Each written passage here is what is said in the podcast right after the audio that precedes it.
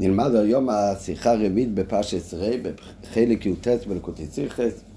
השיחה מדברת על המצווה של ההנקה. יש מצווה שעבד עברי, שהוא משתחרר מאדון שלו, אז יש מצווה שהאדון צריך לתת לו מתנות.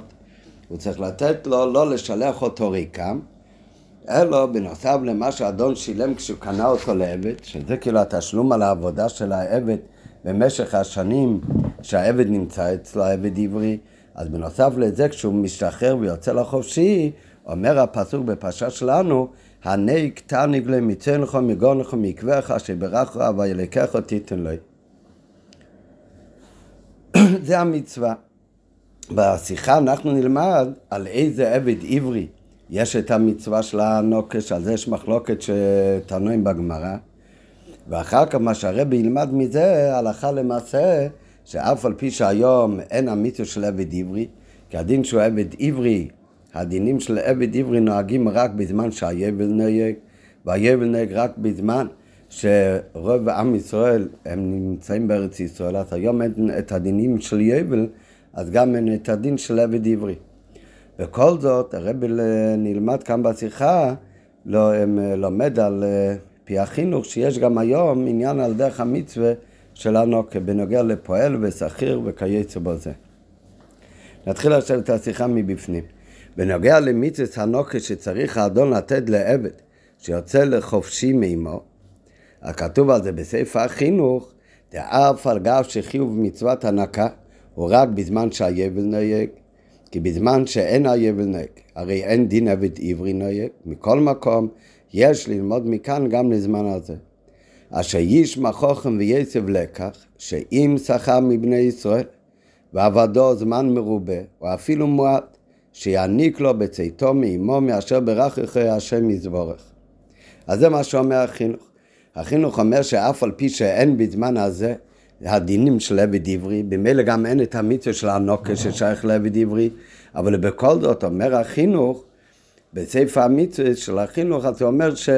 גם בזמן הזה צריך ללמוד מזה לקח, שכשיהודי לוקח שכיר או פועל, אז בנוסף למה שהוא משלם לו על העבודה, כשהוא מסיים את העבודה, או אחרי זמן מרובה, או אפילו שעבד אצלו לזמן מועד, אז שיוסיף לו משהו שצריך לתת לו הנוקה, כפי אשר בירך השם יזבורך. כך אומר החינוך. על ספר החינוך יש פירוש של המנחס חינוך, החינוך זה מהראשונים, המנחס חינוך זה אחרן שפירש את ספר החינוך. אז כתב על זה במנחס חינוך, שהדבר הזה שהחינוך אומר, שאף על פי שאין דין של עבד עברי, אבל צריך ללמוד מדין עבד עברי, גם בנוגע לכל שכיר ופועל. אומר על זה המנחס חינוך, שהדבר הזה שיש ללמד ממצווה הנוקה בנוגע לסוכר בזמן הזה, שצריך חמאס כמצד מוסרו הטוב, להעניק לו בצייצי מאימי, אין אלא למאן דאמר שחיוב הנוקה הוא בין בעבד שמכרו בייזין, בין בעבד עמך עצמי. מה הפירוש? בגמרא, במסכת קידושין, מביאה הגמרא מחלוקת. האם הדין של הנוקה שכתוב בפרשה שלנו, האם זה בכל עבד עברי, או שזה לא בכל עבד עברי. מה הכוונה בכל עבד עברי? יהודי שיהיה עבד ליהודי אחר, יש בזה שתי אופנים. אופן אחד זה עבד שמכרו בייזין, זאת אומרת שבן אדם הוא היה גנב, ולא היה לו כסף אחר כך, תפסו את הגנב ולא היה לו כסף, כסף לשלם את הגניבו. אז יש בזה בהרבה פרטים באיזה אופן, רק אם השווי של העבד הוא כמו הגניבה בהרבה פרטים, אבל יש מקרים שאם הוא לא יכול לשלם על הגניבה, מוכרים אותו לעבד. ובזה שמוכרים אותו לעבד, הכסף הזה, זה כאילו החזור, ההחזר של הגניבה שהוא גנב מהבן אדם. מי מוכר אותו? במקרה כזה, זה נקרא עבד שהבית דין מוכר אותו לעבד. מכיוון שנמצא בגניבה ולא היה לו לשלם, אז בית דין מוכר אותו לעבד. כמובן מוכר אותו ליהודי אחר. אז זה נקרא עבד עברי שמוכרו בית דין. אחר כך יש עוד עבד עברי, זה יהודי שנהיה כל כך עני, שאין לו שום ברירה אחרת, רק למכור את עצמו לעבד. אז הוא מכר את עצמו גם כן לעבד עברי. אז הראשון זה עבד עברי שבייסדין מכר אותו לעבד, זה עבד שמכרו בייסדין. השני זה עבד שמוכר עצמי להיות עבד.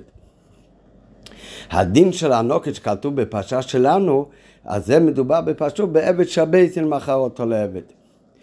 על זה יש מחלוקת תנאים, האם באמת הדין הנוקה הוא רק בעבד שמכור בעזין, או שהדין של הנוקה זה גם בעבד עברי שמכר את עצמו. בפרשה שלנו, בפסוק לפני הדין של הנוקה, הנק תניקלי, כתוב בפסוק כי מוכר לכו הוכיחו עברי. אומר רש"י, מה זה כי מוכר לכו? אומר רש"י, מוכר לכו על ידי אחרים, שמדובר כאן בעבד שמכרו בייזדין, בגניבוסי, על זה מדבר הכתוב.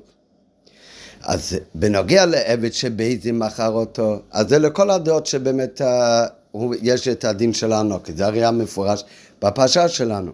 מה הדין בעבד שמוכר עצמי? אז על זה יש מחלוקת. אומר המנחס חינוך, שמה שהחינוך אומר, שאף על פי שבזמן הזה אין דין של עבד עברי, אבל עדיין את הדין של הנוקש שייך גם בזמן הזה, שכל בן אדם צריך לתת לפועל שלו, שהוא מסיים את העבודה, עוד מענק.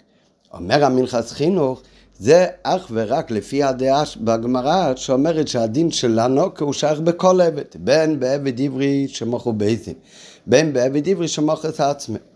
אבל לפי הדעה של הגמרא, אבל לפי מאן דאמר, שאומר בגמורה, מי שאומר שתמיד יש דין של הדעה שאומרת שהחיוב הנוק הוא בכל עבד עברי, אז זה רבי אליעזר בגמרא. לעומת זאת הנקמה, אז הוא אומר שמיתת הנוקה נאמרה רק בעבד שמכרו בייזין. וכדי אלפינום בגמורה מן הפוסוק, הניק תניק לוי, מה זה הדגשה לא? לא ולא למכר עצמי. אז לפי הדעה הזאת של תנא קמא, שכל הדין של הנוקה זה לא בכל עבד עברי, אלא בעבד עברי מסוים, רק אותו עבד עברי שבייסין מכרו אותו. זאת אומרת שאפילו בעבד עברי ממש, אם הוא לא באותו סוג שהתורה דיברה כאן בפסוק של קימוכר, שזה עבד עברי שבייסין מכרו, אז אפילו עבד עברי, אבל אם מוכר את עצמי, הרי לדעת הנקמה אין לדין של הנוקה בכלל. והוא לא מדייק את זה מהפסוק. הנקתניק לוי, מה זה לוי? לוי בהדגשה זה לא אותו עבד. לא עם וו, לכזה עבד שמכרו בייסין אתה חייב באנוקה, לעבד עברי שמכר עצמי, אז לא נותנים מענוק, לא צריך לתת מענק. אז אם ככה, יוצא שכל הדין של הנוקה לפי תנקמה הוא הרי לא מצד המוסר הטוב שכל בן אדם שעבד אצלך תיתן לו אחר כך מענק. שהרי אפילו בעבד עברי, לא כל עבד עברי יש דין של הנוקה, אלא רק בעבד עברי מסוים שמכרו בייזין. אז הרי אין הטעם דמיתס הנוקה מצד המוסר, ומי יודע מי איזה טעם, אומר המלכת חינוך לפי הדעה הזאת, אולי יש טעם אחר בכלל למיתוס של הנוקה. שהרי אם זה היה מצד, מצד המוסר, הרי אין טעם לחלק בין שתי סוגי עבדים, ובמילא גם אין ללמוד מזה בנוגע לשכיר בזמן הזה. מה שיוצא לנו עד עכשיו, שיש מצווה בתורה בפרשה שלנו, שיש מצווה לתת הנקה כשהעבד מסיים לעבוד. ועל זה יש מחלוקת, ועל זה אומר החינוך, שאף על פי שבזמן הזה אין מושג של עבד עברי, אבל עדיין כל פועל שעובד אצל יהודי שעובד אצל יהודי אחר, כשהוא מסיים את העבודה, יש עניין לתת את ההנקה. זאת אומרת, הדין של הנוקי יש ללמוד גם היום מצד מוס ומצד דרך הטבע. על זה אומר המנחס חינוך, שהדין הזה שהחינוך אומר ששייך גם בזמן הזה, הוא בעצם תלוי במחלוקת תנאים שמביאה הגמרא בקידושין. כי לפי הדעה שאומרת שבאמת כל עבד עברי מקבל הנקה, אז באמת הטעם של המצווה של הנוקה, הסיבה למצווה הזאת, זה מצד המוסר ודרך הטוב. ולכן באמת, אז לא, כמו שלא מחלקים בין עבד כזה לעבד אחר. אז נכון שהיום אין עבד, אבל גם בפועל, בכל צריך יש גם כן מושג דין של הנוקה. לעומת זאת, לפי הדעה של תנא קמא, שהרי אפילו בעבד עברי גוף, לא בכל עבד עברי יש דין של הנוקה. גם מה שהתורה אומרת, תניק תניק בעבד, תניק תניק לא דווקא עבד כזה שמכרו בייזין, אבל לא בעבד שמכר את עצמו. זאת אומרת שכל הסיבה של מצווה הנוקה לכאורה לפי תנא קמא. בכלל לא קשור מצד הדרך המוסר לתת לו כשהוא מסיים לעבוד, אלא יש בזה טעמים אחרים. אז אם ככה, אז בוודאי אם אפילו אצל לעבוד אם לא כל עבד מקבל, אז אי אפשר גם ללמוד מזה שכל כל פועל וכל צחיר יקבל, אה, צריך לתת לו הנוקר. עד כאן הביור של המנחס חינוך על דברי החינוך. אלא מסיים המנחס חינוך שלכאורה זה קצת קשה. אלא שבעניין זה נשאר מלכת חינוך וקושייה. הוא מסיים בצורך עיון למה? כי הרי הרמב"ם פוסק שהנוקה נוהגת רק במי שמכרו בייסין. הלכה כמו תנא קמא, שבאמת מצוות הנוקה הניתן לגלוי ולא בעבד שמוכר עצמי. שבאמת המצוות של הנוקה זה רק כי מוכר רק באותו עבד שנמכר בגן שנמכר על ידי uh, בייזין, ולא בעבד שמכר את עצמו. אז הרמב"ם פוסק שהענקה נוהגת רק במי שמכרו בייזין. נו, אם ככה, זאת אומרת שלפי הרמב"ם באמת, שלא כל עבד עברי דין של הענקה, רק במי שמכרו בייזין. אז אם ככה, לפי הרמב"ם, אי אפשר ללמוד מכאן, לפי ההסבר שאמרנו מקודם, אז אי אפשר ללמוד מכאן שגם כל פועל וכל שכיר יש עניין לתת לו הענקה. וידוע שבדרך כלל החינוך, בספר החינוך, הוא לא חולק על דעת הרמב"ם. וכאן יצא שהרי החינוך אומר שאף על פי שהיום אין עביד עברי, עדיין יש את מצווה של הנוקר שצריך לקיים אותו בכל שכיר ופועל. אז נמצא, לפי החינוך נמצא שהחיוב של הנוקר הוא גם במכר עצמי. כי לפי ההסבר של המנחת חינוך שהוא תולה את זה במחלוקת תנאים. אז הרי יוצא שלדעת החינוך שאומר שגם בזמן הזה יש עניין לכל פועל לתת הנוקר, אז הוא לומד בפשוט שגם מן התר מצווה הנוקר הוא בכל עביד עברי. נמצא שחיוב הנוק הוא גם במכר עצמי. ואינו שוכיח, אומר מנחס חינוך בעצמו, שהרב המחבר, שזה ספר החינוך, יהיה נוטה מידת הרמב"ם, אם לא שיפרש את זה בהדיא. כמובן, יש מקומות שהחינוך הוא לומד שונה מהרמב"ם, אבל אז הוא אומר שהוא לומד כאן שונה מהרמב"ם. במקום שהוא סותם, בדרך כלל החינוך הולך ביחד עם שיטת הרמב"ם. וכאן יצא דבר תמוה לפי ההסבר של המנחס חינוך, שהדין של, הח... שהדין של החינוך, שלכל פועל יש עניין לתת הנוקה, הוא רק לפי הדעה שכל עבד עברי מקבל הנוקה, אז יוצא שזה סותר את דברי הרמב"ם, שהרי הרמב"ם פוסק כמו תנא קמא, שרק עבד שבית דין מכר אותו, רק הוא מקבל הנוקה. עד כאן זה הדברי המנחס חינוך על החינוך. כדי לתרץ את השאלה של המנחס חינוך, שלא יהיה כאילו שהחינוך חולק כאן על דעת הרמב"ם, אז על זה מגיע כאן ביו של הרבה, שהרבה מסביר שאפילו אם נלמד באמת, שהרבה כאילו לומד שונה מהמנחס חינוך. המנחס חינוך לומד שאם אנחנו רוצים ללמוד שכל שכיר ופועל מגיע לו הנוקה ויש עניין לתת לו הנוקה, אז זה אפשר להגיד שזה הדין של החינוך, לפי המנחת חינוך אפשר לומר את זה רק אם כל עבד עברי מקבל הנוקם. לעומת זאת הרב מגיע בשיחה כאן, והרב מסביר שאפילו אם אנחנו אומרים שאפילו אם אנחנו אומרים שעבד עברי שמכר את עצמו לא מקבל הנוקה, עדיין אפשר ללמוד ששכיר ופועל כן מן צד המוסר ודרך היושר והטוב יש עניין לתת להם הנוקה. וכמו שנראה עכשיו בפנים, את הביור של הרבה. ויש לתרץ ולבר, הלימוד שהנוקה נוהגת רק במי שמכור בייסים ולא במערך עצמי, יש לפרש בבית ספני. אמרנו כבר מקודם שלפי רבי אלעזר בגמרא, אז כל עבד מקבל הנוקה, בין מכור בייסין בין מערך עצמי. נראה אחר כך מה הטעם לזה. לעומת זאת, תנקמה, תנקמה לומד כתוב, הניק תניק לוי, לוי ולוי למכר עצמי. זאת אומרת, רק הוא מקבל, אה, רק מי שבייסין, רק גנב שנמכר בגנבות, רק הוא מקבל מענק שהוא יוצא מן התרם. מה ההסבר? אז זה גוף הדין הזה, השיטה של התנקם שמחלק בין עבד שמכרו בייסין לבין מכר עצמי, אז יש לפרש את זה בשתי אופנים. האם החידוש של מיתוס הנוקו, שיש חיוב להניג לעבד שמכרו בייסין, הניג תניק לוי, וכיוון שאין לך בוי אלא חידושי, הרי בדרך ממילא אין דין של הנוקה במי שמוכר עצמו. ולפי אופן זה באמת, אז זה גם באמת נכון, כמו שכותב המנחס חינוך, אי אפשר ללמוד ממי שמכרו בייסין לעניין סוחי בזמן הזה. ב' אפשר אבל להבין בדיוק הפוך, שהחידוש הוא לא בהחיוב לתת הנוקה למי שמכרו בייסין, אלא הפוך, החידוש של הפוסק ושל הלימוד הוא שלא יבלה ממכר עצמי. היינו, החידוש הוא בזה שהמכר עצמי אין לו ינוקה.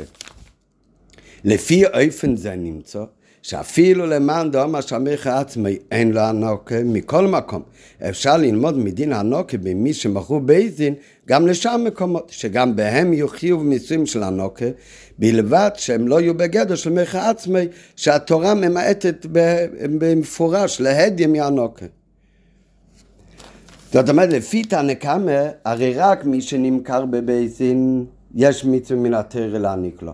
מי שמיכה עצמי, אין את הדין של הנוקה. השאלה כאן, מהו ה... ה... ה... הדין המקורי, ואיזה דבר תורה מחדשת שבזה הוא שונה מהרגיל.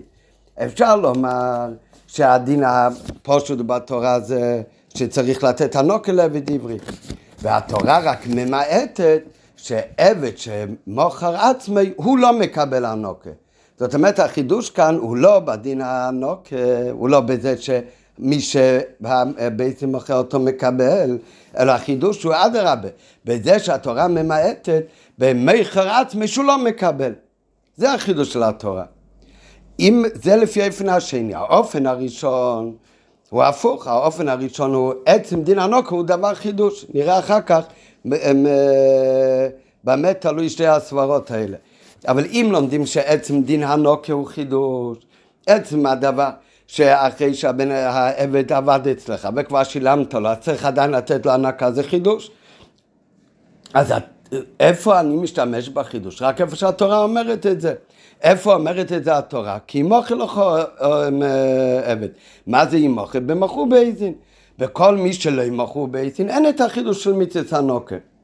ואם ככה, כל מי שלא בגדר שמכרו באיזין, אז הוא לא בגדר של דין הענקה, כי דין הענקה גוף הוא דבר חידוש, והתורה אומרת את החידוש הזה רק באותו אחד שהבייזין מכר אותו. אז כל מי שלא מכר אותו בייזין, זה לא משנה אם מי שלא מכר אותו בייזין, אם זה מכר עצמי או שזה פועל או לזה שכיר, כל מי שלא הבייזין מכר אותו, אז הוא לא בחידוש של דין הענקה. או שאנחנו אומרים בדיוק הפוך, זה שאחרי שהעבד עבד אצלו, אז התורה אומרת לתת לו הנוקר.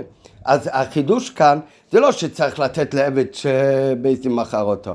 זה הדין הוא בעצם שכל אחד שמסיים לעבוד צריך לתת לו הנוקר. החידוש הוא שהתורה אומרת יש אחד כזה שלא נותנים לו הנוקר. וזה התורה מדגישה ב... ולוי, הניק, תניג, לוי, לוי ולא למישהו אחר. מי הוא המישהו האחר שלא נותנים לו? אז אומרת הגמרא, הלוי שמישהו אחר שלא נותנים לו, זה העבד שמוכר עצמי. החידוש כאן הוא לא בזה שעבד רגיל מקבל הנוקל, החידוש הוא שהעבד שמוכר עצמי הוא לא מקבל הנוקל. מכיוון שזה החידוש, אז על מי אומרים שיש חידוש שהוא לא מקבל הנוקל? בעבד שמוכר עצמי. אבל כל שאר האחרים, לדוגמה, שכיר ופועל, הוא באמת לא עבד שבית מכר אותו, אבל הוא גם לא עבד שמוכר עצמי, אז הוא באמת כן מקבל uh, הנוקל. אז זה שתי אופנים איך אפשר ללמוד. במה יהיה תלוי השי אופנים איך ללמוד? אז זה הרב מסביר בהמשך בעוד ג'. רק לפני שנמשיך באיז ג', שהרבי יסביר את השתי סברות האלה איך ללמוד את הדין של הנוקה, לדעת, אה, כמובן הכל לדעת הנקם שמחלקים בין עבד שמוכרו בייסן לבין עבד שמוכר עצמי, האם החידוש הוא בזה שהעבד לתנא קמא שמחלק ביניהם? האם החידוש הוא בזה שהעבד שמכרו בייסין, האם החידוש הוא מקבל, אם ככה כל מישהו אחר לא יקבל, או החידוש לדעת הנקם מזה שבמכר עצמי הוא לא מקבל, ואז כל מי ששונה מהמכר עצמי הוא כן מקבל. אז האמת, אז זה לכאורה קצת קשה להבין. אז יש באורס שהרבה תולה את זה גם בלימודים, איך שלומדים את זה מהפסוק. אז זה לא נראה כרגע, אולי בהמשך. שזה תלוי בכל השקלי ויתרי בגמרא, בקידושין, בדרשות הפסוקים שם. אבל לפני שניכנס לזה, אבל עצם העניין, להבין שהתורה חידשה בכלל שיש דין של הנוקה, והתורה חידשה את זה רק בעבד שמוכרו בית דין, ובאותו רגע, ועל זה הרי כתוב בתורה, אצלנו בפסוק כתוב כי מוכר הוכיחו, אז כי מוכר אומר רש"י במפורש, וזה אומרת הגמרא, כי מוכר כאן מדובר בעבד כזה שהבייזים מכר אותו. לא, אז להגיד שזה התורה חידשה שהוא מקבל הנוקה, ובמילא כל מישהו לא כמוהו לא מקבל הנוקה, אז אפשר להבין. לעומת זאת, הצד השני, להגיד שהחידוש הוא לא שהוא מקבל הנקה. הנקטניק לא, אלא החידוש הוא שלא ולא למישהו אחר, שהעבד שמוכר עצמו הוא לא מקבל. אבל כאן מה הסברה להגיד החידוש הוא שהוא לא מקבל, רק הוא לא מקבל, כל האחרים כן יקבלו. הרי במאה הסוחר והפעיל הוא יותר טוב מהמוכר עצמי לעבד. למה הם יותר דומים למוכר בייזין? וגם בכלל, למה מצד הסבורה שיהיה, אם נגיד החידוש שמי שבייזין מכר אותו מקבל ענוק, אז זה החידוש של התורה, ורק על זה מקבל. אבל אם נגיד שהחידוש הוא בכלל שמי שמוכר עצמי הוא לא מקבל. לעומת זאת כל האחרים כן מקבלים. במה המוכר עצמי הוא יותר גרוע ממי שבייסין מכר אותו? למה דווקא הוא לא מקבל מה הוא שונה מכולם? הרי מי שבייסין מכר אותו הוא היה גנב, אם לא בייסין הרי לא מוכרים אותו בעל כוחי. לעומת זאת מוכר עצמי הוא לא גנב. אז על זה מביא הרבה בהערה, בהערה מספר 11, מביא הרבה בפרט לדעת המשל. בים של שלמה במסכת קידושין. אומר המשל שהטעם שהמוכר עצמו לא מעניקים לו הוא כי הוא עבר על הפסוק כי לי בני ישראל עבודים ולא עבדים לעבדים. יש איסור שיהודי ימכור את עצמו לעבד. כי הקדוש ברוך הוא ביציאת מצרים ובש"ס מתנתרא אמר כי לי בני ישראל עבודים עבוד עליהם בני ישראל הם עבודים של הקדוש ברוך הוא ואתה רוצה לעצמך מחפש אדון חדש ולא יעבודים לעבודים אז לפי זה יותר מובן באמת שהחידוש בתורה, התורה מייתה הענוק לעבד שמכרו בעצים, זה לא החידוש. אלא באותו רגע, כשהתורה אומרת שיש מצווה ענוק, זה כולל כל מי שעובד אצלך, כולל צחיר ופועל. מהו החידוש בתרא? שיש אחד שהוא באמת לא מקבל ענוקה. מי זה אותו אחד שלא מקבל ענוקה? זה רק עבד שמוכר עצמי. למה באמת הוא לא מקבל ענוקה? אז המשל אומר, יש בזה גם סברה. מכיוון שהוא מוכר עצמי, אז בזה הוא עבר על איסור, בזה הוא עבר על זה שהקדוש ברוך הוא אומר, כי לי בני ישראל עבודים ולא יעבודים לעבודים. והוא הלך וחיפש אדון לעצמו והוא מכר את עצמו לעבד, לכן לא מגיע לו הנקה. אז כל מי שהוא לא באותו גדר, כמו אותו אחד שהתורה חידשה והוציאה אותו מכלל דין הנוקה, בגלל שהוא מכר את עצמו ועבר על הפסוק לבני ישראל עבודים, אז כל מי שהוא שונה דהיינו, הסוחר והפועל שהם לא עברו שום איסור, אז לא צריך לקנוס אותו, אז הם בדין של, הם, הם בדין של הנוקה, בדיוק כמו אותו אחד שבייסים מכר אותו. כמובן, אותו עבד שהבייסים מכר אותו, הוא גם לא כזה צדיק, הוא גם עבר עבירה, אבל הוא עבר עבירה בגניבה שלו. אבל בהיותו עבד, מצד זה שהוא עבד עכשיו, הוא עובד לאדון, בזה הוא לא עובר איסור. זה הרי הבייסים מכר אותו בעל כורחי. זה לא, הוא הלך וחיפש לעצמו אדון אחר, הוא לא עבר לפסוק לי בני ישראל עבודים. מי עבר לפסוק כי לי בני ישראל עבודים והוא הלך ועשה את עצמו עבד למישהו אחר, אז זה רק במכר עצמי. אז לפי זה מובן, אז באמת הצד הראשון של ההסבר בתנא אפשר לומר שבעצם דין הנוקר הוא חידוש, כמו שנראה באמת בעוד ג' ואז באמת דין הנוקר הוא רק בעבד שביתי מוכר אותו, ואף אחד אחר בכלל לא קיים בדין הנוקר. לעומת זאת אפשר אבל עכשיו גם להבין את הצד השני של הסברה, שהחידוש של התרא הוא שיש אחד שלא מקבל הנוקר, שזה העבד שמוכר עצמי. כל מי שהוא לא בגדר הזה של עבד שמוכר עצמי, כמו שהמשל אומר שהוא יש עניין מיוחד, שבאמת למה כנסו אותו שהוא לא מגיע לו הנוקה, אז כל האחרים כן מקבלים הנוקה. עכשיו נראה בהמשך, בעוד ג' באמת, באופן כללי יותר, מהי הסברה לומר, שהחידוש, אם, אם, אם לומר, שהחידוש הוא שהעבד שמוכר, שבייסים מכרו אותו, מקבל הנוקת, זה החידוש, או שהחידוש הוא, כמו שאמרנו, הצד השני, שהעבד שמוכר עצמו הוא לא מקבל הנוקת. אז הרב מסביר בעוד ג' ויש למה ששתי אופנים בלימוד הנ"ל הם תלויים בשתי אופנים בהסברה שיש להם בעניין הנוקת. מה זה בכלל הפירוש הנוקת? הלך בן אדם, הוא קנה עבד, הוא שילם עליו כמה, הרי עבד עברי קונים אותו, הוא עובד שש שנים ואז הוא יוצא לחופשי. הוא לא כמו עבד כנעני שהופך להיות הרכוש שלך ועובד לאילום. אלא העבד עברי לכתחילה קונים אותו לכתחילה עובד רק שש שנים, אחר כך הוא יוצא לחופשי, חוץ אם הוא לא רוצה, אז זה דין מיוחד שרוצים את אוזנו וכולי. אבל זה, זה לא הדין הרגיל, הדין הרגיל שמוכרים אותו לכתחילה זה לשש שנים עבודה. זאת אומרת שהעבד עברי הוא הרי לא כמו עבד כנעני הופך להיות הרכוש שלך, אז מה משלמים? מה הערך שמשלמים על כזה עבד? כמה שווה העבודה שהוא יכול לעשות למשך שש שנים. אז זה סוג של פועל ושכיר יותר מהרגיל. שהוא לא פועל רק לדברים מסוימים, או שכיר לפי חודש, או לדברים מסוימים, אלא הוא באמת הופך להיות עבד של האדון. אבל זה גם סוג של פועל בעצם, כי הוא לא הופך להיות לגמרי שלו, אלא הוא עובד אצלו שש שנים. ועל זה המחיר שמשלמים על כזה עבד, זה לא משנה אם הבייזין מוכר אותו, שבגלל הגניבה שלו, ואז במכירה שלו זה כאילו משלם את הגניבה מה שהוא גנב ממישהו ולא היה לשלם. או שהוא מוכר את עצמו כי הוא נהיה כל כך עני ועל זה מקבל את הכסף וזה הכסף שיש לו. אבל המחיר שמשלמים לו זה הרי בעצם מה ש... כמה שווה העבודה שלו של שש שנים. אז כל מה שהוא עובד אצלו שש שנים, על זה הרי האדון כבר שילם לו. הוא שילם לו, זה הרי מה שהוא שילם כשהוא קנה את העבד.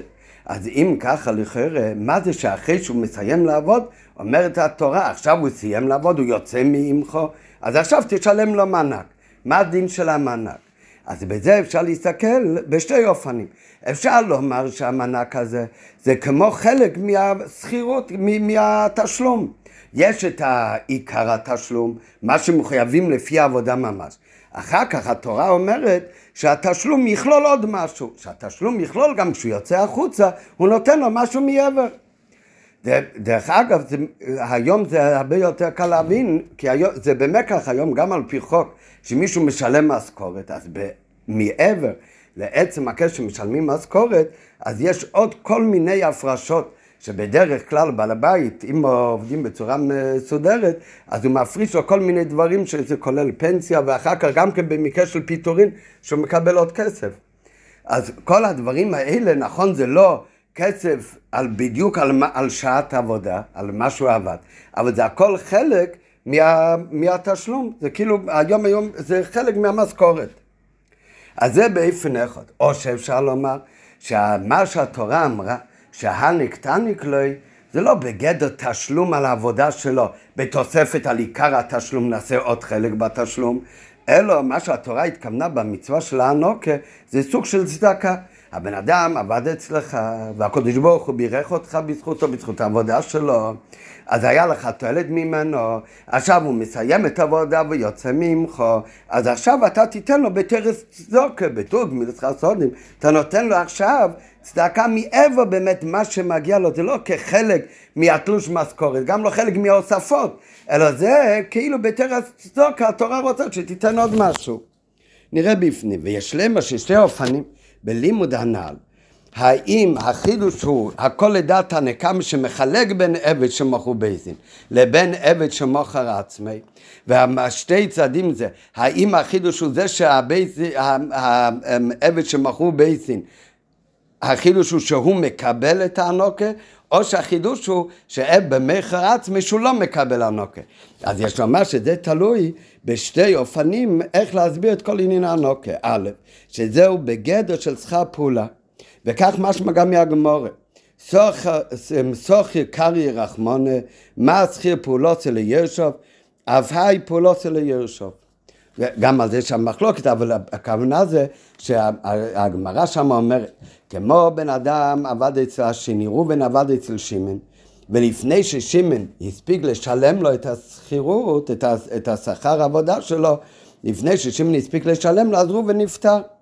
אז כמובן ששים צריך לשלם את השכירות ליורשים של ראובן. אומרת הגמרא שעל דרך זה זה גם כן בנוגע לאנוקה. כשהבן אדם היה עבד לש, לשש שנים, אחר כך הוא יצא לחופשי, ועוד לפני שאדוני הספיק לתת לו את המענק, אז כבר נפטר העבד. העבד שכבר יצ... שיצא עכשיו לחופשי. אומרת הגמרא, גם כאן צריך לתת את זה ליורשים. למה? כי גם עבד הוא נקרא בתרא, יש פסוק שהגמרא מביאה שם גם בנוגע לכל הלימודים, האם משווים את שתי uh, סוגי עבדים, בין עבד שמוכרו בעצם לבין עבד שמוכר עצמי, אז הדעה שאומרת שמשווים את שתי העבדים, שהם uh, לא נכנסים כאן בפנים השיח לכל הלימודים uh, בגמרא, אבל הרב מציין את זה באורי, אז כי כל עבד עברי, בין עבד עברי שמוכרו בייסים, בין עבד עברי שמוכר עצמי, הוא נקרא בתורה סוחר. כי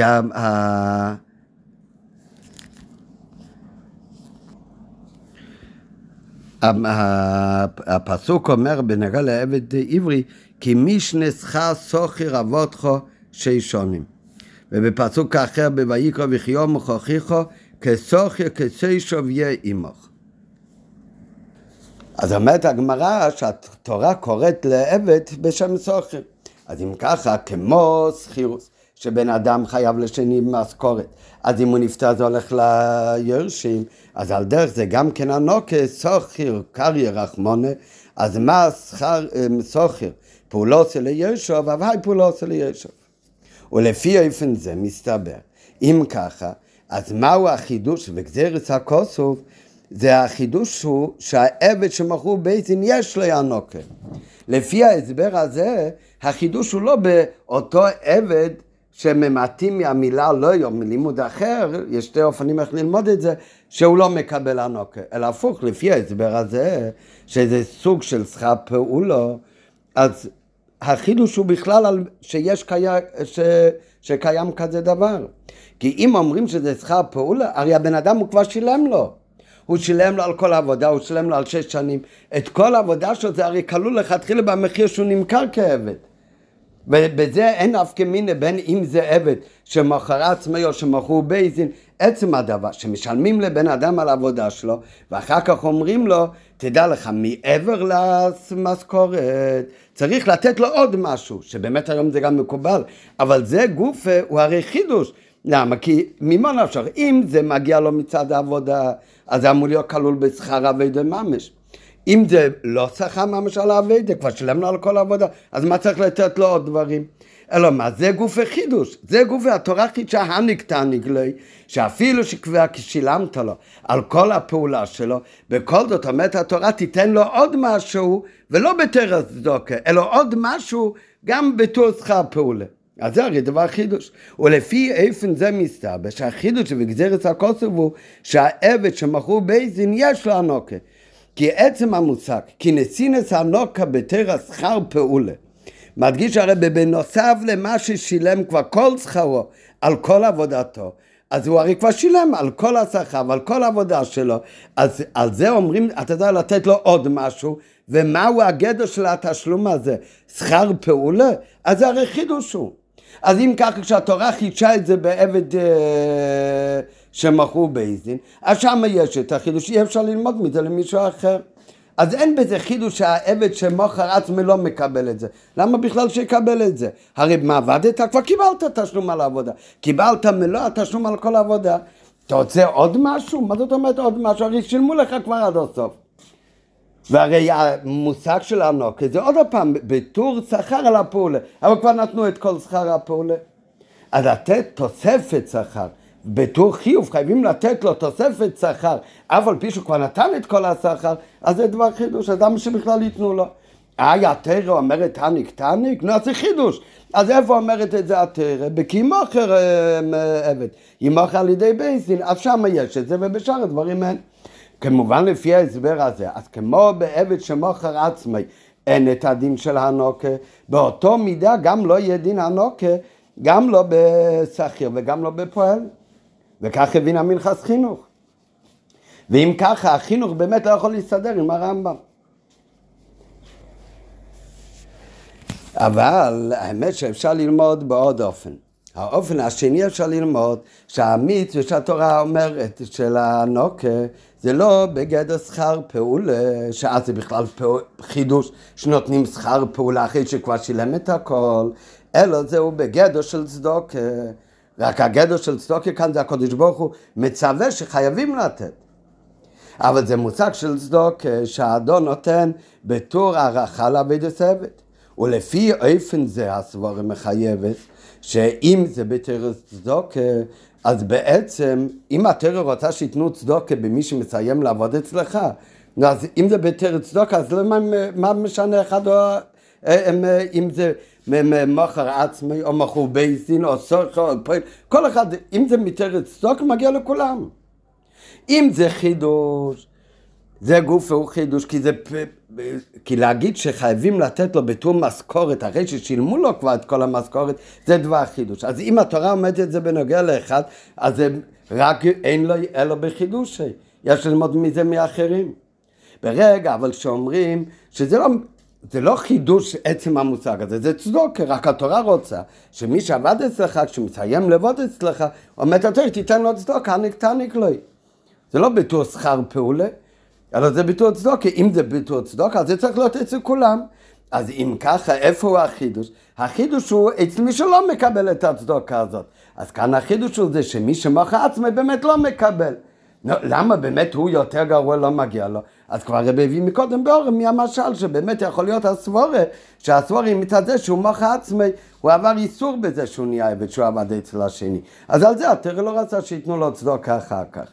אבל כאן, אם לפי איפנה בית, שזהו בגדר של סטוקה, שהאדון נותן בתור הערכה לעבד הסבת, ולפי איפן זה הסבור מחייבת שהחידוש וגדרס הכוסוב הוא לא בזה שנותנים את זה, אלא אדרבה, כאן החידוש הוא שהמכר עצמי אין לאנוקה. כי זה שמי שמכרו בייסין יש אנוקה, הוא מילצה ביתיים מכנל. בשיטס הרמב"ם יש ללמדו מזה או, אז עכשיו, לפי איפן השני, שבאמת המושג של הנוקה זה עניין של צדוקה, ואז זה לא כזה חידוש, כי צדוקה יש מצווה בתורה של צדוקה, ובאמת יש צבורי גם כן לתת צדוקה במיוחד אצל מי שהיה קרוב אצלך ועבד אצלך. והקדוש ברוך הוא כי, והיה לך ברח, ברכה בבית בזכות זה שהוא עבד אצלך. אם להגיד שזה בתור שכר פעולה, אחרי ששילמו לו כבר כל שכר פעולה, אז זה באמת, זה דבר חידוש. ואז יש לו ללמוד מאחד על כולם. אז הפוך, החידוש הוא שהוא מקבל. לעומת זאת, אם אנחנו אומרים שהדין של הענוקת זה בתרס צדוקו, והתורה מגלה שהיא רוצה שתעשה צדוק עם מי שסיים לעבוד אצלך, אז הפוך, אז החידוש הוא שמהמילה לא אני ממעט ואני לומד שיש אחד שלא מגיע לו את זה. זה החידוש. אז כל האחרים באמת כן מגיע לו. לפי ההסבר הזה כמובן, אז כבר יוצא שאין סתירה, אם אנחנו נפסוק כמו תנקמה באמת, שהתנקמה אומר שלא כמו שהמיכס חינוך אומר שכל הדין של החינוך, שיש עניין לתת הנוקל אצל כל מי שעבד אצלך כשהוא מסיים את העבודה, אומר המיכס חינוך שזה הולך רק לדעת רבי אליעזר. שכל עבד מקבל הנוקה, אבל לדעת הנקמה שמחלק בין אבות עם גופה, הרי אומר מיכס חינוך, אז זה לא, אז זה לא שייך כל הדין של החינוך. ועל זה הרי מחס חינוך לבד אומר, אם ככה יוצא שכאן יש דבר תמוה שהחידוש של החינוך, שאצל כל אחד, כל פועל וכל צרכים מגיע לו הנוקה, זה לא יהיה כשיטס הרמב"ם. ובדרך כלל הרי החינוך הוא לא חולק על הרמב"ם בלי להדגיש את זה, בלי אה, לומר את זה במפורש. לפי מה שלמדנו אבל עכשיו, לפי הביור של הרבה, אז אם לומדים באמת שהגדר של הנוקה הוא לא כשכר פעולה, כתוספת במשכורת, אף על פי שכבר שילמו את כל המשכורת, שזה חידוש דובו. ואז החידוש הוא שהוא מקבל, אז כל האחרים לא מקבלים, לא רק העבד שמוכר עצמי, אבל אם אנחנו נלמד באמת כאופן השני, שבאמת הדין של הנוקה הוא בגדר של צדוקה, ואז באמת זה כולל את כולם. אז החידוש הוא שיש אחד כזה שהתורה מייעטה מהדין הזה. מי הוא אותו אחד? זה אותו אחד שהתורה אמרה לא מגיע לו כאילו הצדוקה הזאת.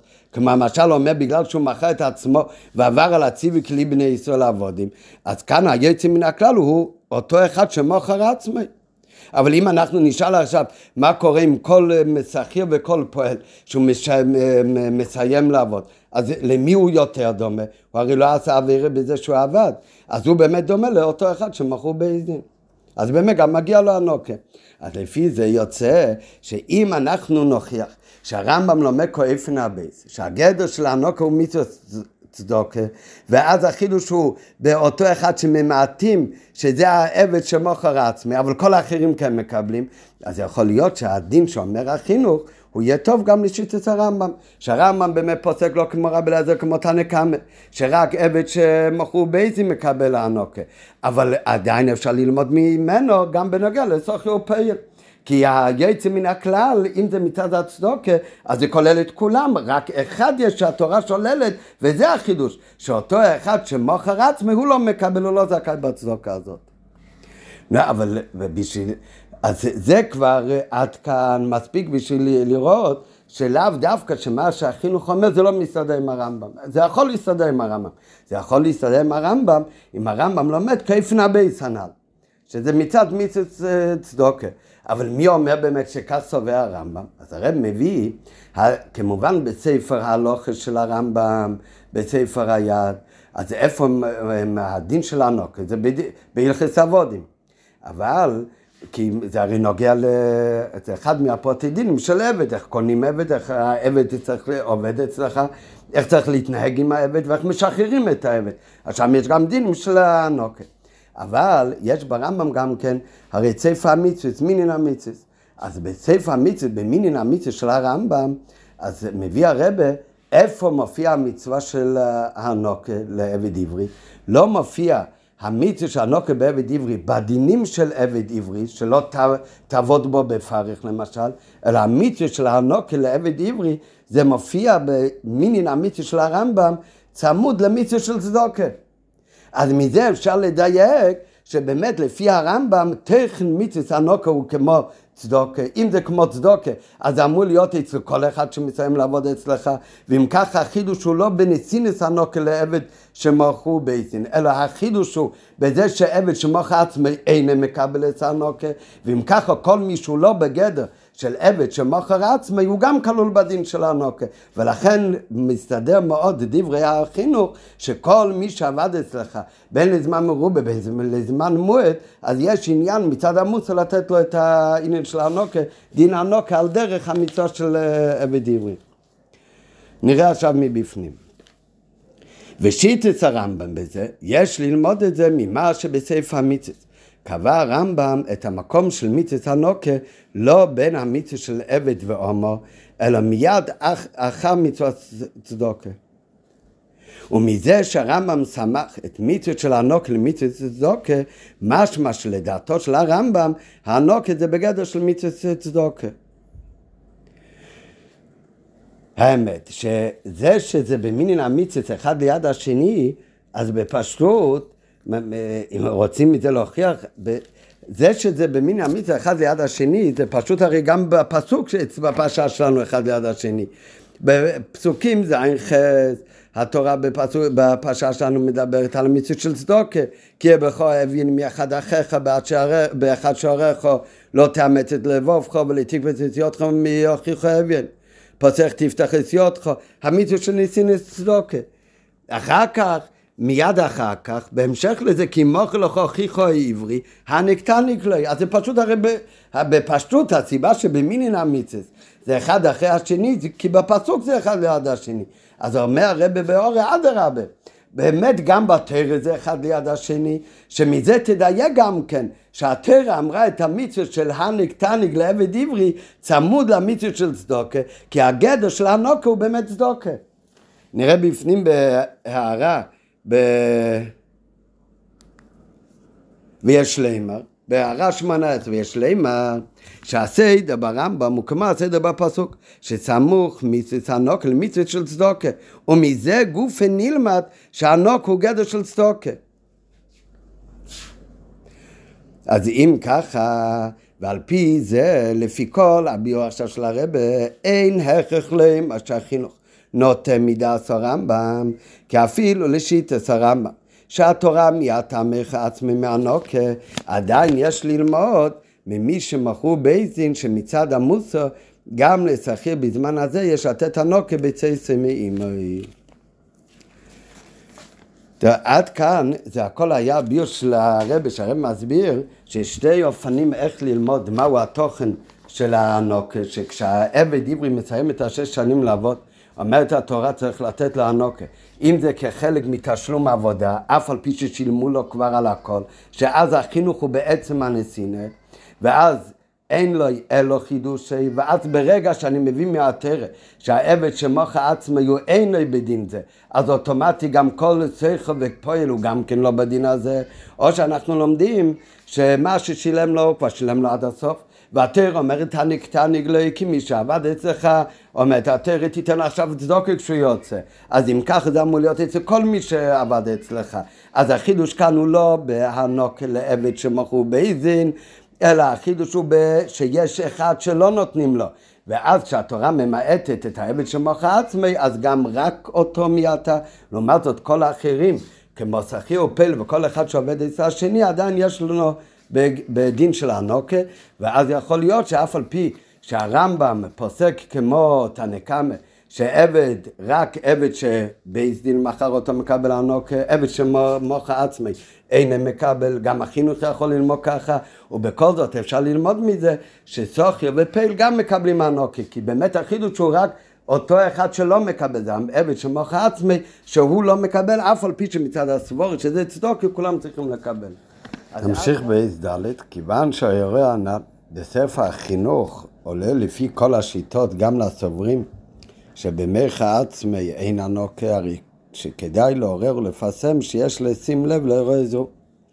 הרי כל אריכוס הביאו, הרב רצה לתווך שגם אם אנחנו נפסוק להלכה כמו שהרמב"ם פוסק, שרק מכור בייסין יש דין הנוקה, והמך עצמי אין דין הנוקה, לא חיכתה נקמה, גם אז עדיין צודקים דברי החינוך, שגם בכל, אפילו בזמן הזה, שאין דין של לוי דברי מכיוון שאין היבל נהג. עדיין יש את המושג של הנוקה, את הדין של הנוקה שצריך לעשות אותו לחר בכל יהודי שעובד אצל יהודי אחר. ולכן אומר הרבי, מסיים הרבי, שזה נוגע ממש לפעיל ממש, שצריך לשים לב שהסוחר אדם לעבוד אצלו והסתיימה תקופת עבודתו. והלך אז כמה וכמה, שבן אדם עבד אצל מישהו ושלא מסיים, אה, והוא, אה, והוא נאלץ לעזוב לפני סיום עבודתו. מיד מוסיף הרבה בסוגריים, שכמובן, אם זה שעובד הוא זה שמרצונו עוזב לפני הזמן, אז בוודאי, אז אין מצווה של הנוקה. בהתאם לדין לגבי עבד, שאם העבד, העבד בריח, או שהוא יוצא בגירוי כסף, לא רק שאם הוא בורח, אלא אפילו אם הוא משלם כסף כפי מספר השנים שנשאר לו לעבוד. הוא יוצא לפני הזמן, אז ההלכה היא שאין מניקים לו. עוד איננו חייב באנוקה. אז על דרך זה זה גם יהודי אחד עובד אצל השני, אם הוא מיוזמתו עוזב לפני הזמן, אז אין חיוב של האנוקה. אבל אם הוא עוזב בזמן, או שהוא עוזב לפני הזמן, אבל לא מיוזמתו שהוא לא רוצה, שהוא רצה לעזוב, אלא מכיוון שהבעל הבית אה, פיטר אותו. או שבגלל שיש לו עכשיו מספיק פועלים גם בלעדיו, אפילו אם הטעם הוא לפי שהוא לא שבע רצון מעבודתו. לא משנה מה היה הסיבה, כל פעם שמפסיק את, אה, נפסק העבודה, או שנסתיים הזמן, או שבעל הבית אה, מסיים את עבודתו לפני זמן, אז תמיד יש לתת לו אנוקה. מכיוון שהנוקה יש איזה גדר של צדוקה, כמו שלמדנו, שרק לפי הסבורה שהדין של הנוקה זה משום צדוקה.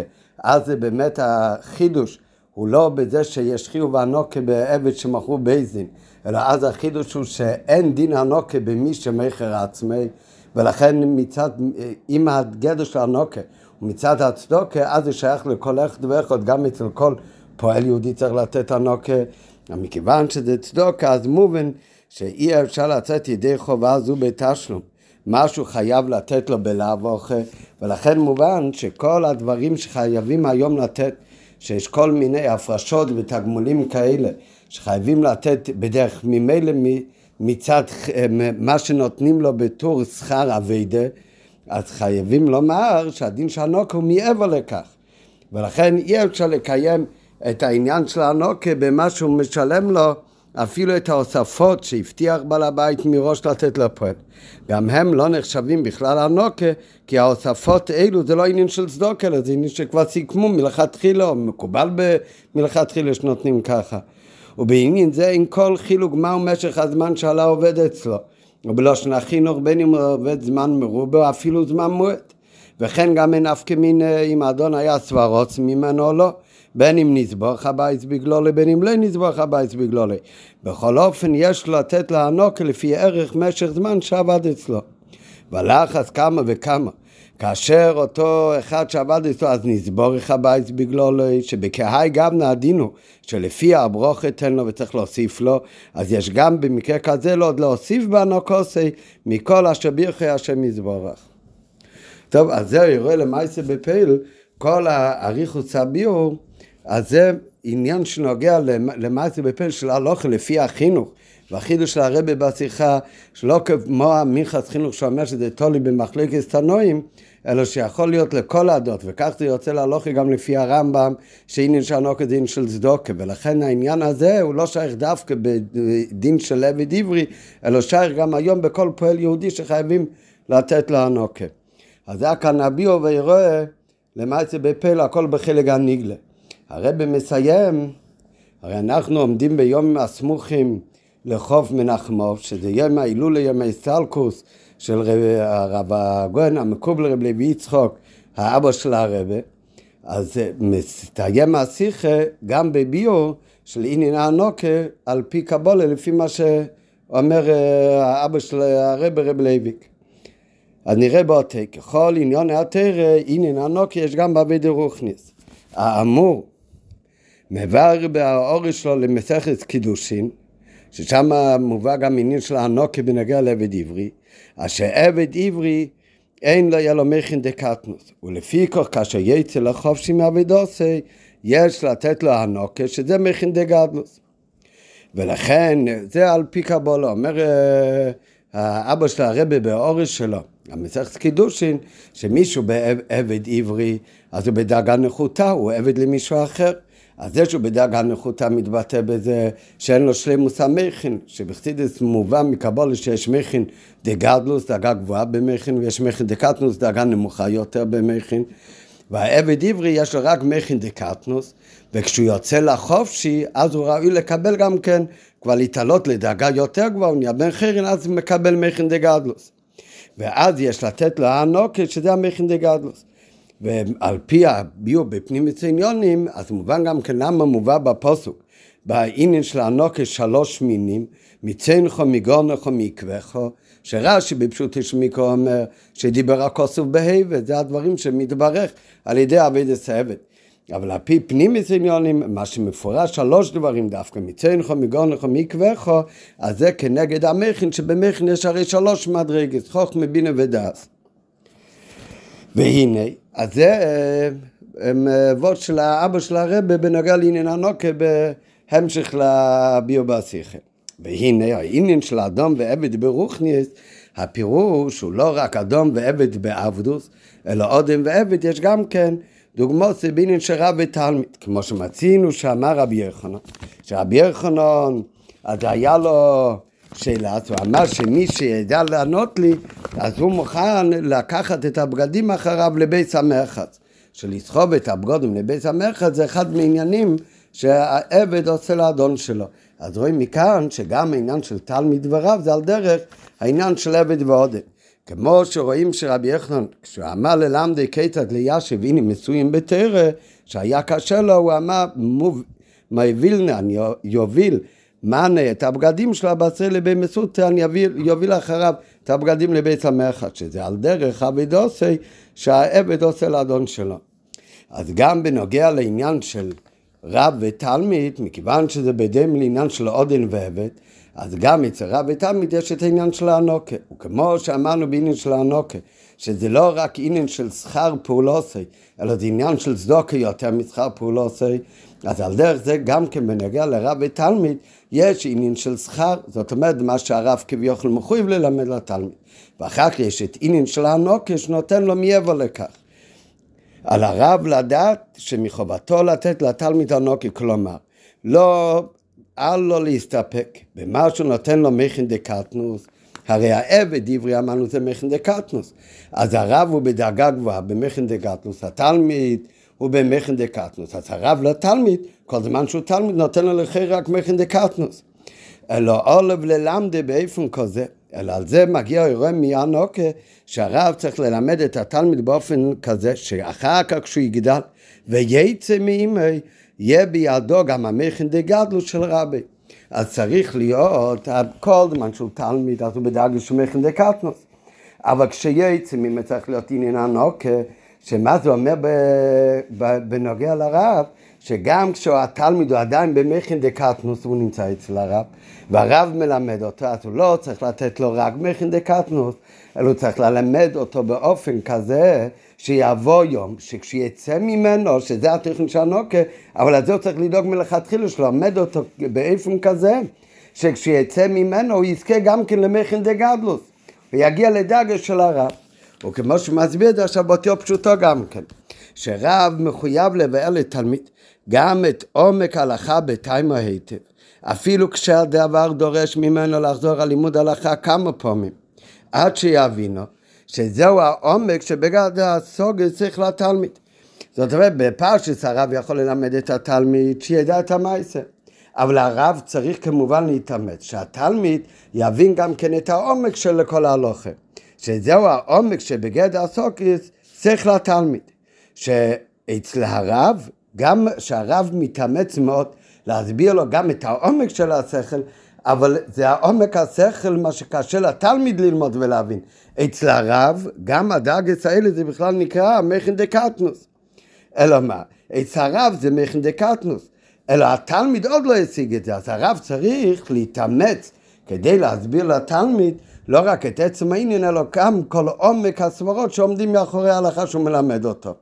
אז זה השכר הרגיל, זאת אומרת, בבנים של זה מה שהרב מחויב כביכול ללמד את התלמיד.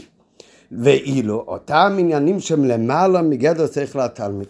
אבל יש דברים שזה עדיין במכן דקטנוס, זה המכן דקטנוס, רק שאצל הרב, רק לתלמיד זה יהיה קשה גם כן להביא. אז זה הרב צריך לעשות כל התולי בו וללמד אותו היטב. אבל יש עניינים כאלה שהם בכלל למעלה מגדר הסוגר של התלמיד. גם אם הרב יתאמץ להבין אותו את עומק העניין, אבל זה דברים כאלה שגם אחרי כל ההתאמצות, אז עדיין התלמיד לא יכול להבין את זה. למה? מכיוון שזה לכתחילה למעלה מהסוגר מהתלמיד, זה לא בדרגש שלו, זה מכין דגדלוס. אז עניונים שלמעלה מגדר שכל התלמיד, זה הדברים שאצל הרב גוף הם במכין דגדלוס, אז זה לכאורה הרב לא מחויב למצוא לתלמיד. על זה במצווה של הנוקר מוסיפה שכל זהו מצד חיוב הרב לתלמיד. יש משהו מחויב לו. הוא מחויב לו ל- ל- ללמד שהתלמיד יגיע לשלימוס השכל של התלמיד. שאצל הרב זה נקרא עדיין מכין דקטנוס. אז זה מצד החיוב. אז על זה צור, מצד החיוב של הרב לתלמיד. אבל מצד מצווה הנוקה, שמצווה של הנוקה זה עניין של צדוקה, כמו שאמרנו. מה זה לתת צדוקה? מה שלכאורה לא מגיע לו, רק נותנים לו את זה מצדוקה. אז זה גם כן לענייננו. דברים שמצד דאגס התלמיד אין לו שייכת אליו בכלל. ובכל זאת מצד מצוות הנוקה צריך הרב להתייגם התלמיד מתוך התמסרות באופן כזה עד כדי כך שבסוף סוף יקלוט התלמיד גם את עמק שכל הרב. הוא לא יגיע רק לעמק שכל התלמיד, לשלמוס של העמק של השכל שלו, אלא שאפילו דברים שהם לגמרי למעלה מהסוגס התלמיד. אבל הרב לימד אותו באופן כזה, שיבוא יום שמתוך הלימוד של הרב לתלמיד, שאחר כך התלמיד יגיע גם כן לעמק שכל הרב. עד שאין לך כל אינין ואינין שישנו אצל הרב, שלא מגיע סוף כל סוף הוא מסקבל גם אצל התלמיד. שכל עמק וכל דבר שקיים אצל הרב, בסופו של דבר זה גם יאיר יום אחד אצל התלמיד. וזה כמובן, זה מיתוס הנוקה, זה תלוי לכתחילה באיך הרב מתמסר ללמד את התלמיד.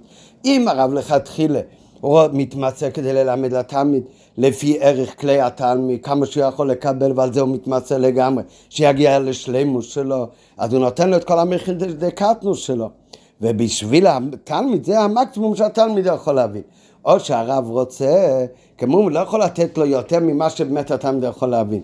אבל הרב יכול להכניס בתוך השכל שהוא מלמד את התלמיד גם את העמק שלו, כמו שכתוב במקומות אחרים, שאחרי ארבעים שונו כהן איניש הדייתא דרבי, שמה קרה כאן? אחרי ארבעים שנה, הרי הרב לא לימד אותו משהו חדש בפשטס. יש בזה כמה פירושים. אבל אחד מהדברים זה שהרב מלמד אותו מלכתחילה באופן כזה, שאחר כך, אחרי ריבוי יגיע של התלמיד, בזכות איך שהרב לכתחילה הכניס את עמק שכל לתוך השכל, אז בסוף מתוך שכל התלמיד גם הוא יגיע לכל עמק שכל הרב. אז זה בנוגע ללימוד התרא. שבנגיע ללימוד התרא יש את החיוב לתת לו, זה מה שמגיע לו, זה כפילו לפי ערך מדרגת התלמיד. אחר כך מיצס הנוקה, שזה מצד מיצס צדוקה, אז זה הוא נותן לו מעבר למה שמגיע לו, הכוונה, התלמיד צריך לתת, הרב צריך לתת לתלמיד למעלה מהככת שלו עצמו, של התלמיד, אלא כל מה שיש בעמק שכל הרב, סוף כל סוף יאיר גם כן בתוך התלמיד. אז זה בנגיע ללימוד. על ככה זה ממשיך הרבה לא רק בנגיע ללימוד בין רב ותלמיד, אלא זה בכלל בעניין של ההשפעה של יהודי על השני. וכן הוא בנגיע לכלול את הפולס בקירובם לתר ומצווה של אלו, שהאדם בבחינת קטנים ותלמידים בעניין היהדות. כמו שיש רב ותלמיד בעניין של צריך להתר, אז יש גם רב ותלמיד משפיע ומקבל בכל עניין שהוא מקרב אותו לתר ומצווה. בן אדם לכאורה יכול לעלות בדעתו, כיוון שהזולת הוא עדיין מתחיל בלבטות, רק בתחילת סיסקרוס. אז מספיק שיתמסר. ללמד אותו את הדברים ששייכים אליו עכשיו, ממש בתחילת הדרך. מה שהכי הכי חשוב עכשיו, שישמשה בכל הדברים האלה, מה שנוגע אליו עכשיו, זה אני אתמצא ללמד אותו. אבל יש דברים שהוא בכל מקרה עוד לא אוחז שם. בינתיים הוא הרי רק בתחילת הדרך, אז מה צריך לדבר איתו כבר מדברים יותר עמוקים? אז על זה אומרת התורה, מכיוון שהוא התלמיד שלך, אפילו אם למד ממך אפילו רק עצה אחת בלבד. אז הוא על פי תרי כבר נקרא רבי אלוף ומיודוי ומחויב ועתו. אז כמו שהוא מחויב בכבדי, על זה כתוב שמה, אז אם אתה כבר הרב שלו, אז יש כבר כאן דין של אדון ועבד, שאתה חייב לתת לו לא רק שכר אלא גם הנוקה, ולכן אתה מחויב לתת לו הנוקה, מה הכוונה? אתה צריך לפעול ולהתעסק איתו. באופן כזה שסוף סוף יגיע למדרגה שלך בעבודת השם, שאפילו עכשיו הוא רק בתחילת הדרך, אבל אתה צריך מההתחלה כבר לדעת שאתה צריך לפעול על יהודי הזה, שבסופו של התהליך, בסופו של דבר, הוא יגיע לאותו מדרגה כמו שאתה נמצא ביידישקייט. ועל ידי עבודת בני ישראל, שהם עבדי הוויה. עכשיו נחזור תחילת העניין שדיברנו הרי זה הענקה בעבד לאדון ועבד זה הרי בני ישראל שעבודה הם והאדון זה הקודש ברוך הוא והעבד עובד שש שנים לאדון ואחר כך הוא יצא חופשי ואז האדון נותן לו ועוד מוסיף לו לאב מעבר למה שחייב לתת לו גם כן הנוקה. אז גם כן בפנים עניונים על ידי עבד את בני ישראל שהם העבדי השם. בשש שנים יעבד השש שנים זה שיט אלפי שנין דהה ועלמה, על ידי זה נזכה במהרה ממש לקיום, ובשביעית יצא חופשי חינום. ואז זה הולך על ימי המשיח, הנה לא זו בלבד שייתנה השם יזבורך. את השכר שבערך לאביידה בזמן הזה, לא רק שייתן את השכר על כל אביידה, אלא הקדוש ברוך הוא יוסיף וייתן גם הנוקה, שזה הגילויים הכי נעלים, שהם לגמרי למעלה מאביידת הנברואים, ולכן הם ניתנים רק באופן של צדוקה בלבד. למה זה נקרא צדוקה? כי זה לא אותו עיר שנמשך לפי ערך אביידה, אלא זה הגילויים האלה שהם שלוי בערך אביידה בכלל. מתי זה יתגלה? הנוקים מקבלים זה באלף השביעי, זה יום שכל שבת ומנוחה לחיי אלומים.